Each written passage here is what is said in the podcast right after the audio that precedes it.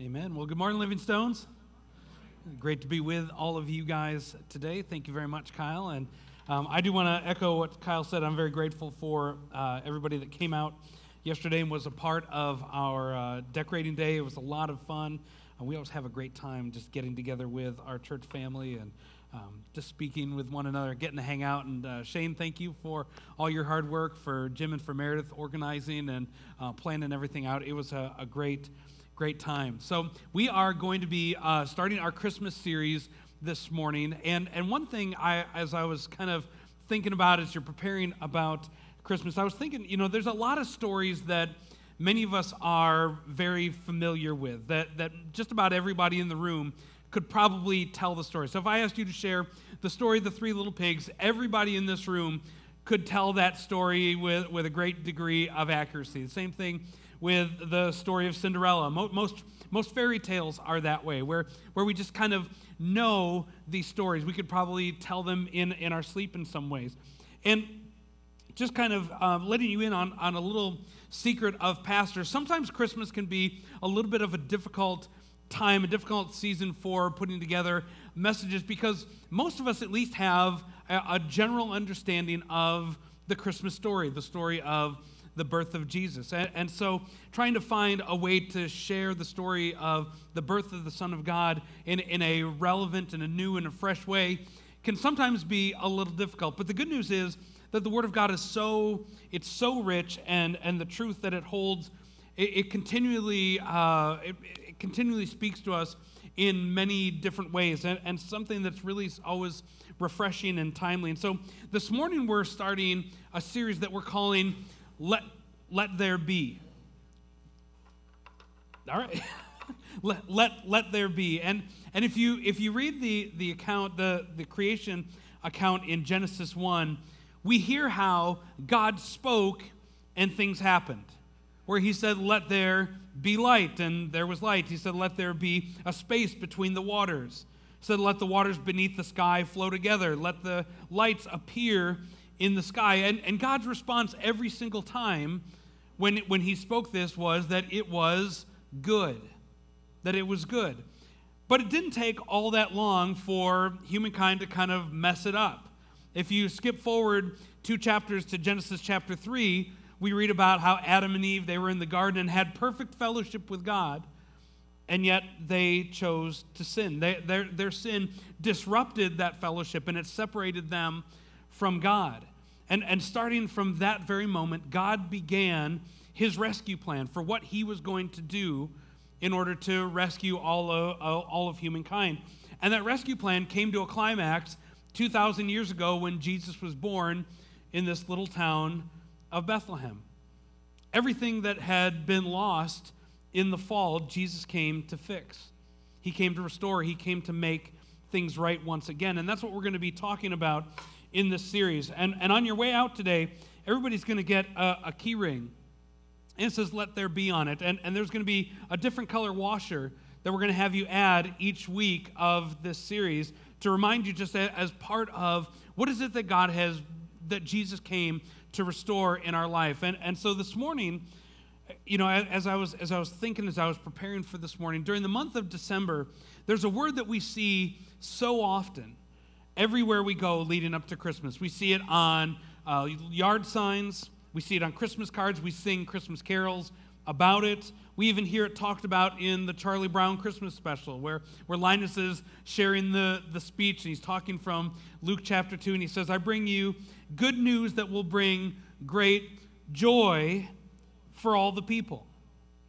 And in fact, in your Bible, in, in, the, in the four Gospels and the Christmas stories, the word joy is used eight different times in the story, in the Christmas story.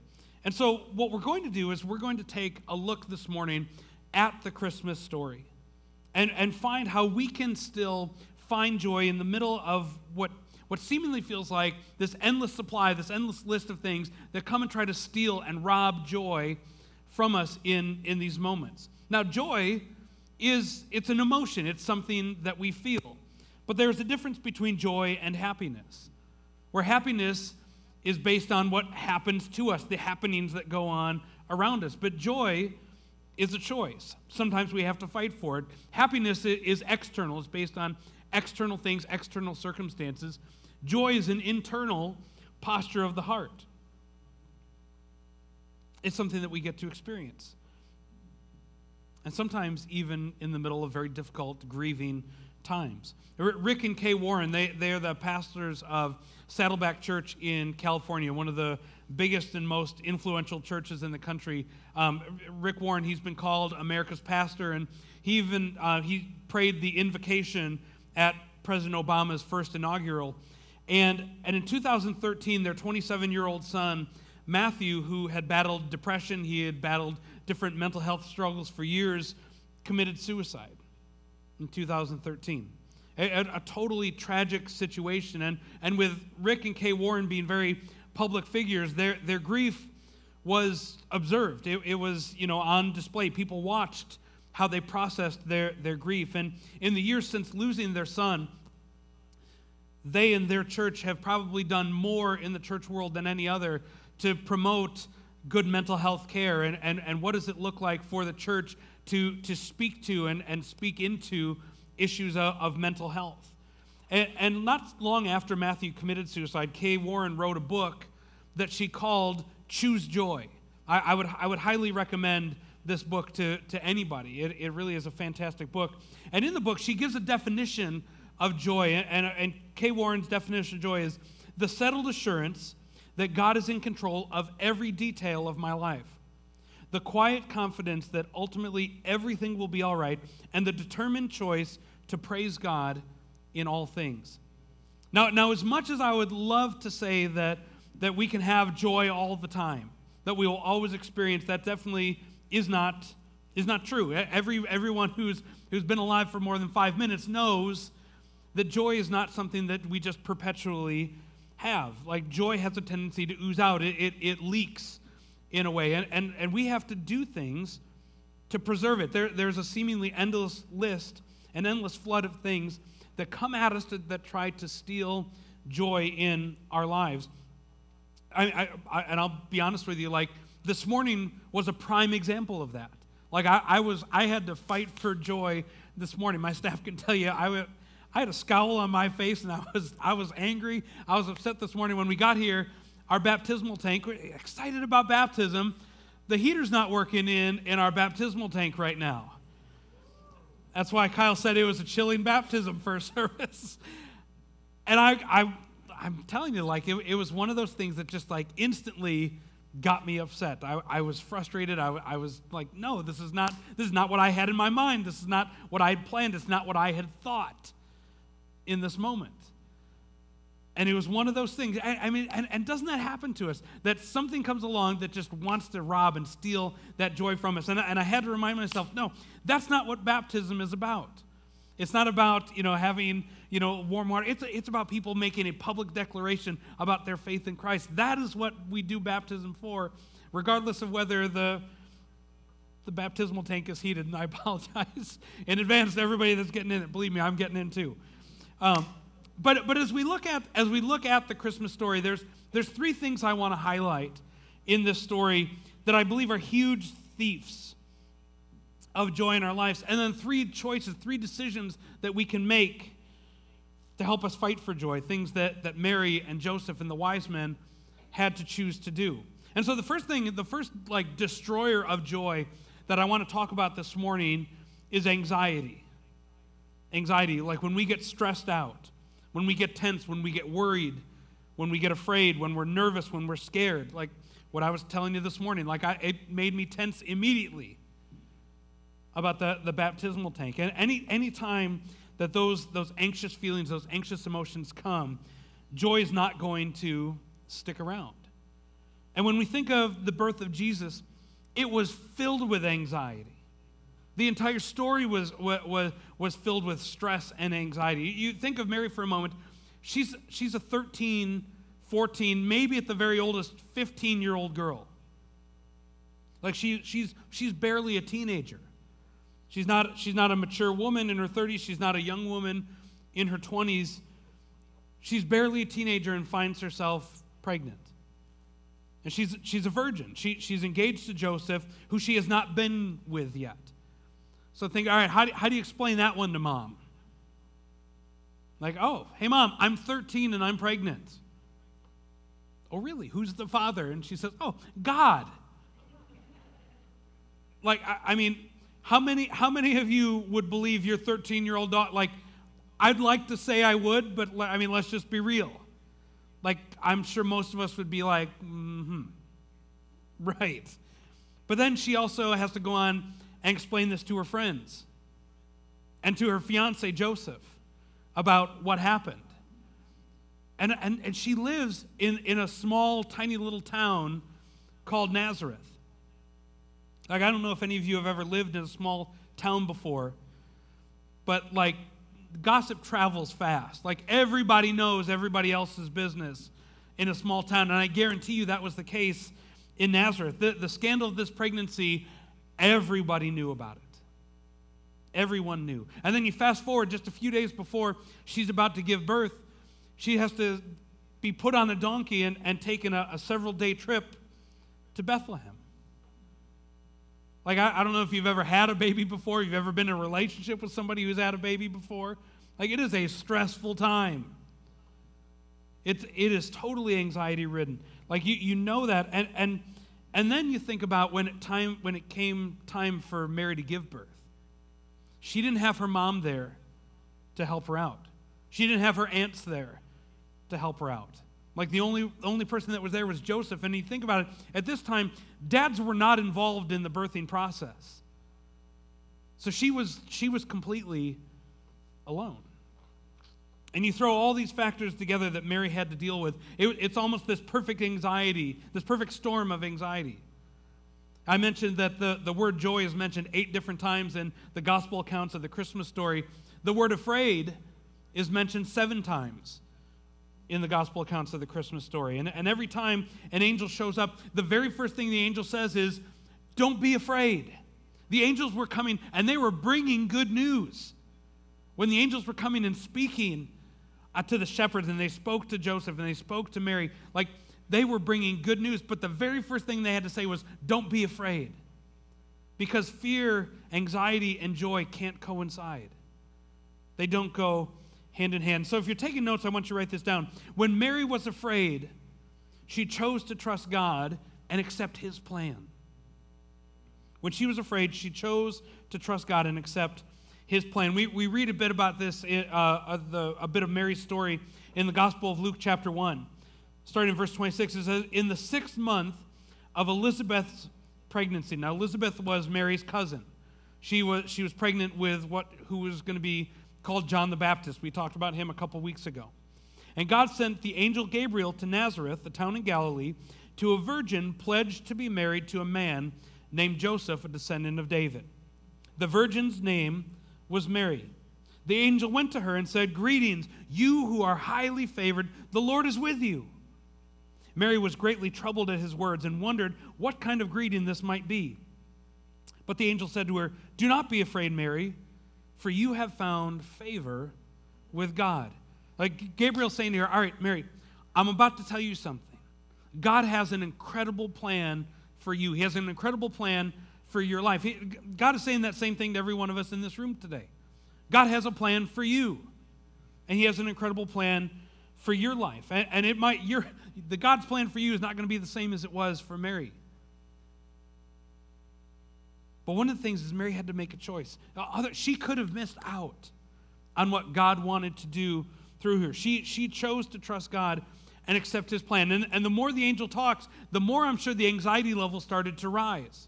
Because in verse 31 says, the angel spoke, said, You will conceive and give birth to a son, and you are to call him Jesus. He will be great and will be called the Son of the Most High. The Lord God will give him the throne of his father David, and he will reign over Jacob's descendants forever. His kingdom will never end. Like if you think of like your birth announcement that your parents like put out when you were born, it wasn't quite like that. I mean that like this was a special child. There was something so different. Like can you imagine can you imagine being given that task? You're going to be raising the son of God. You're going to be raising a king who is going to reign forever.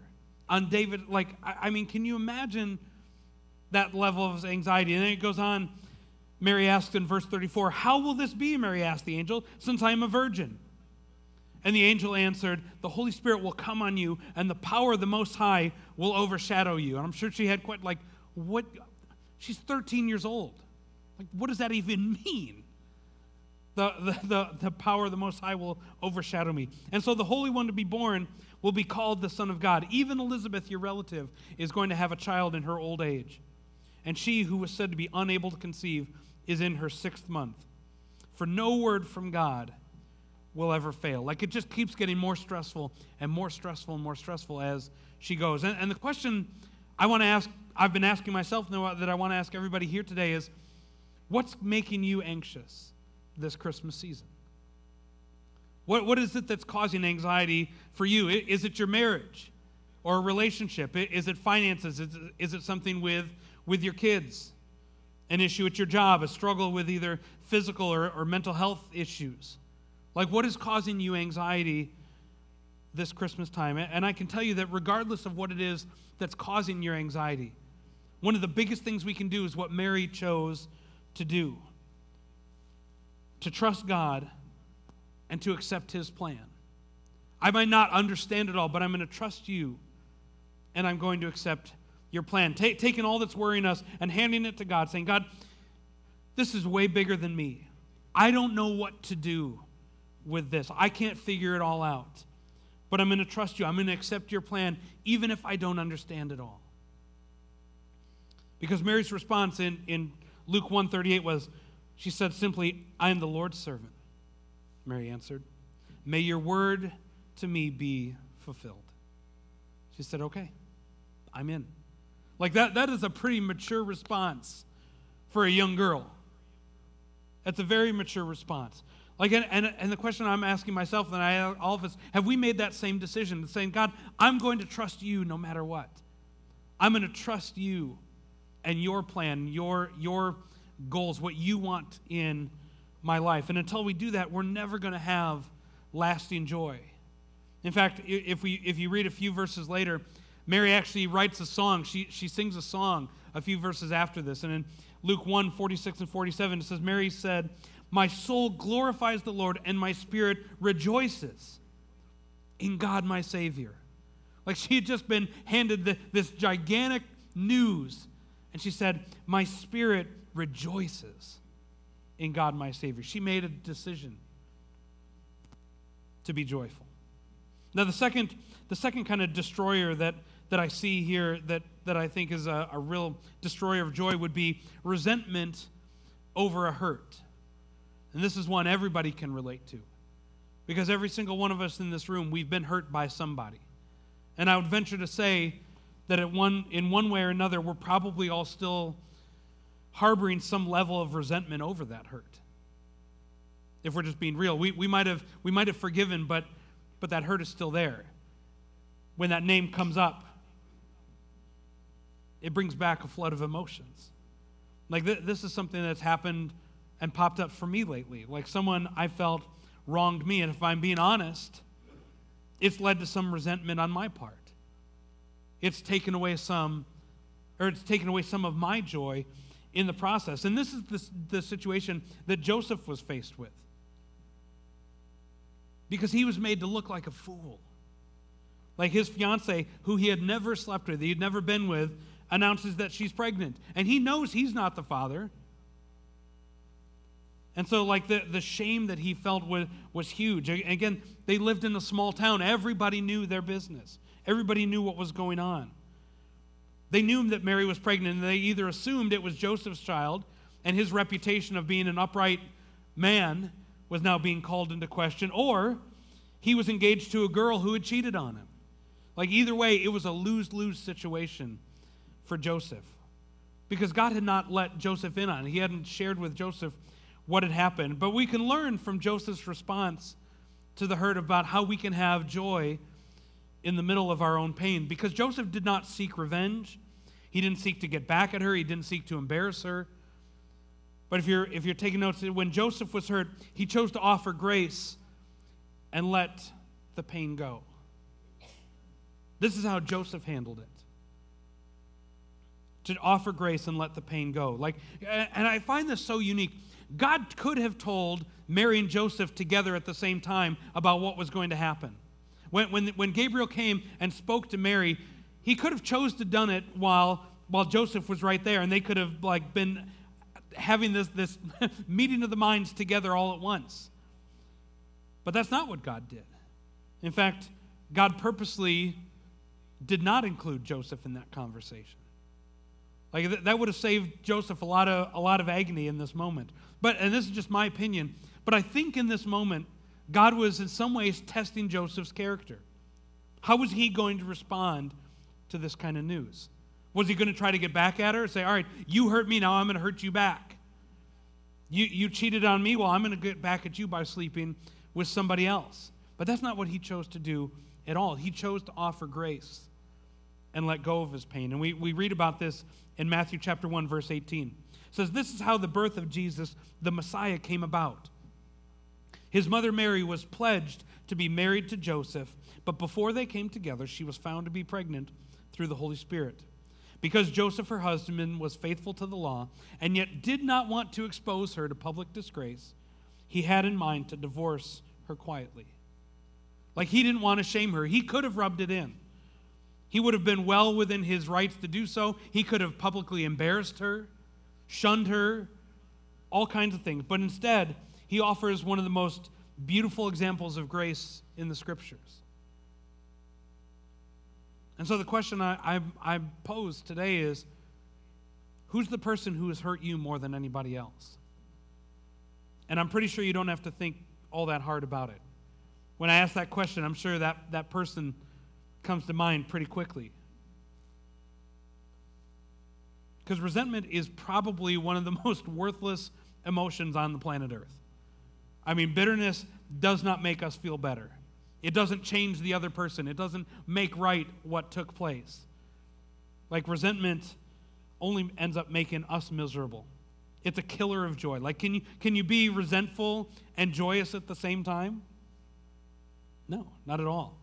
But we need to get to the point where, where we make that decision that, that Joseph did, where I can, I'm going to offer grace, I'm going to let go of that pain. And admittedly, that's easier said than done. It's not, it's not just a, an easy, oh, well, no big deal, no harm, no foul. No, that, that's not what it is. But Joseph said, all right, there's still going to be consequences for this. I'm going to divorce, I'm, I'm not going to make a spectacle of her, but I'm going to try to do this the right way with the right heart. I'm still going to offer grace in the middle of it. And in Matthew 1, verse 20, the angel finally comes and, and speaks to Joseph. But after he had considered this, after he had considered divorcing her quietly, an angel of the Lord appeared to him in a dream and said, Joseph, son of David, do not be afraid to take Mary home as your wife, because what is conceived in her is from the Holy Spirit. She will give birth to a son, and you are to give him the name Jesus, because he will save his people from their sins. Because, jo- because Joseph chose not to get bitter, God was able to bless him abundantly. He was able to be the stepfather of the Son of God. Like, can you imagine that privilege of what that was, what that was like? But he had to make that choice to show grace, to be able to let go of that pain that he was experiencing. And then the third kind of main destroyer of joy that I see in our Christmas story here is that of confusion. Confusion. When we're confused, in life, it robs us of joy. When, when we can't make sense of what's going on around us, when, when things are, are causing doubt and, and uncertainty, we lose joy in our life. And, and it, in, the very, in the very first Christmas, everybody is confused except the angels. Every character we meet in the Christmas story is confused. Mary is, Joseph, the shepherds, they don't, they don't know what's going on. King Herod is confused. The Bible even says that all the people in Jerusalem were confused about what was happening, what was going on in this moment. even the wise men were confused. Now we know we know the wise men, they saw a star in the east, they, they lived in the west. We don't know exactly where they're from. Some estimate or, or, or theorize Persia, somewhere like modern day Iran. But they saw this star in the east and they decided to follow it. These were, these were astronomers. They, they, were, they were followers, uh, students of the stars. And they saw this star and they said, Oh, there's something special here. And they chose to follow it. But the thing is, they didn't know where they were going, they, they didn't know where they were headed. They didn't, they didn't even know who they were looking for. They, they, they, you know, they, they stopped in Jerusalem to even ask for questions. All right, we've, we've come to worship the King of the Jews. Do you know where he is? Like they, they didn't know exactly where they were going or who they were looking for. And so, if you're taking notes, when the Magi were confused, they chose to follow God's light one step at a time. The, the story of the wise men, the Magi, is found in Matthew 2. And starting in verse 1, it says, After Jesus was born in Bethlehem in Judea during the time of King Herod, Magi from the east came to Jerusalem and asked, Where is the one who was born King of the Jews? We saw his star when it rose, and we have come to worship him. But King Herod, having heard this, he was disturbed, and all Jerusalem with him. Like one thing we can say about the Magi, they, they were seekers. They were seekers. They, they, they wanted to seek, they wanted to find out about Jesus, about the King of the Jews. They were, they were curious. These guys were, were intellectuals, they were, they were scholars. And they sought after God, and they were serious enough to, to invest their time, their energy, their resources in doing it. This wasn't just going to be a weekend trip, this was likely something that was going to take them months to pack up and to go find this newborn king of the Jews. This wasn't just something that they could just pack up and leave. They, they, I mean, they, they were invested in seeking after him. They didn't wait to understand all of the details. They just knew, all right, I need to start this journey. I need to take this next step. I don't I might not know exactly where I'm going. I might not know exactly who I'm looking for, but I'm going to take the step. We don't have to have all of the answers ourselves before we go searching for him too.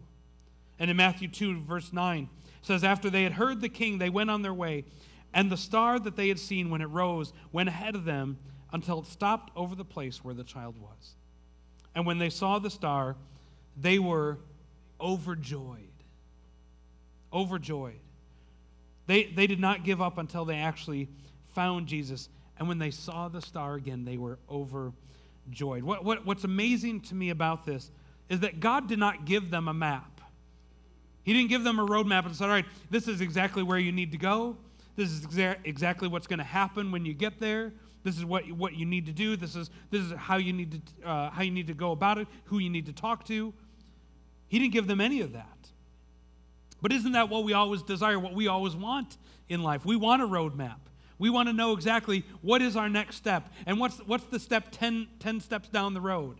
Like, where, where is this ultimately going? So, so we can kind of like be prepared in advance, so we can approve it in advance. But that's not how God works with us. God doesn't give us a roadmap that, that lays out everything that's going to happen along the way. But He gives us a guiding light. He, he gives us the grace to take one more step. And then He gives us the grace to take the next step, and then the step after that. He doesn't always let us know exactly what's going to be coming on miles down the road. And he does that partly because I think if he if he shared everything with us, if he told us everything that was going to happen, like it would scare us to death. Like if God showed you everything in your life, I doubt you could you could handle that. Like the the great theologian Jack Nicholson said in A Few Good Men, you can't handle the truth. And I think in some ways that's probably true. But when we get there, I'm going to give you grace to take that next step. But God also doesn't give us a map because if He laid it all out for us, what need would we have to trust Him? If we knew exactly what was going to come and what's going to happen tomorrow and, and five years from now, what need would we have to trust God today? But what He has given us is a guiding light. You know, like our, our, our, our Bible's here, our Bible's not going to tell you what job you ought to take, who you ought to marry. This Bible's not going to tell you every decision you need to make in your life, but what it can do, it can act like a compass. It can tell you what direction you ought to travel in. Like if you've ever if you've ever hiked and traveled by compass before, it doesn't tell you how to get there, it just tells you what direction to go. In a lot of ways, that, that's what the Word of God does for us. It doesn't lay out every decision for us, but it gives us a direction saying, this is, this is where you ought to go. This is what you ought to be looking for. And so when we get confused, we can make the choice that the wise men made to follow God's light one step at a time, taking that next step in, in our journey, and being okay not having all the answers before we start. And so I want to close with one final thought here this morning. And I said it earlier, we all have so many different things that have the potential to rob joy from us, especially this time of year. And in the story, I, I, highlighted three things, three kind of culprits that help rob that joy from us anxiety, resentment from a hurt, and confusion. And if we're honest, I bet many of us in this room are wrestling with at least one of these. And I, I'd venture to say, probably many of us, probably several of them, if not all of these different things in different areas of our life. But we can make the choices that, that Mary and that Joseph and that the Magi made to start to fight back, reclaim some of that joy that we've lost, to be able to trust God and His plan for our life, to offer grace and to let go of the hurt and to follow God's light one step at a time. Like it, it's not a magic formula. All right, just just do these things, and then you're going to just have the most joyous life ever. That, that's that's not how it works. The, the the kingdom of God doesn't work like that. There are no quick fixes. But what it can do when we start to do some of those things, when we start to make some of those choices that Mary and Joseph and the Magi made, it, it opens up opportunities for God to allow us to experience joy. And I love what David wrote in Psalm 51, verse 12. David said, Restore to me the joy of my salvation and grant me a willing spirit to sustain me. Like that, that's my prayer for all of us as, as a church family this Christmas season that God would restore back to us the joy of our salvation and grant me a willing spirit to sustain me, to keep me going, to keep following after Him and not turning back. So, if you would, bow your heads and let me pray for, for all of us this morning. Lord, I, I'm so grateful and thankful, God, for who you are. God, thank you for the amazing gift of your Son. God, that we, we have been blessed in so many ways. And, and God, we, we just honor you and thank you, God, for it. Thank you, God, that, that you, even in the middle uh, of, our, of our anxiety, in the middle of our hurts, in the middle of our confusion, God, that you are still present, Lord, that, that we can make those same choices that Mary and Joseph and the Magi made, Lord, that, that we want to open ourselves up, God, for you to allow joy to fill us once again, exactly like David said. God, restore to us the joy of our salvation and give us a spirit that will sustain us. God, I'm so thankful for you, for what you're doing in, in, our lives and in our church. And I just pray, Father, that you would just bless our church family, that during this Christmas season, we're going to see your hand at work. We're going we're going to see and experience your joy again in a powerful way. Lord, we love you and we thank you. In Jesus' name, amen.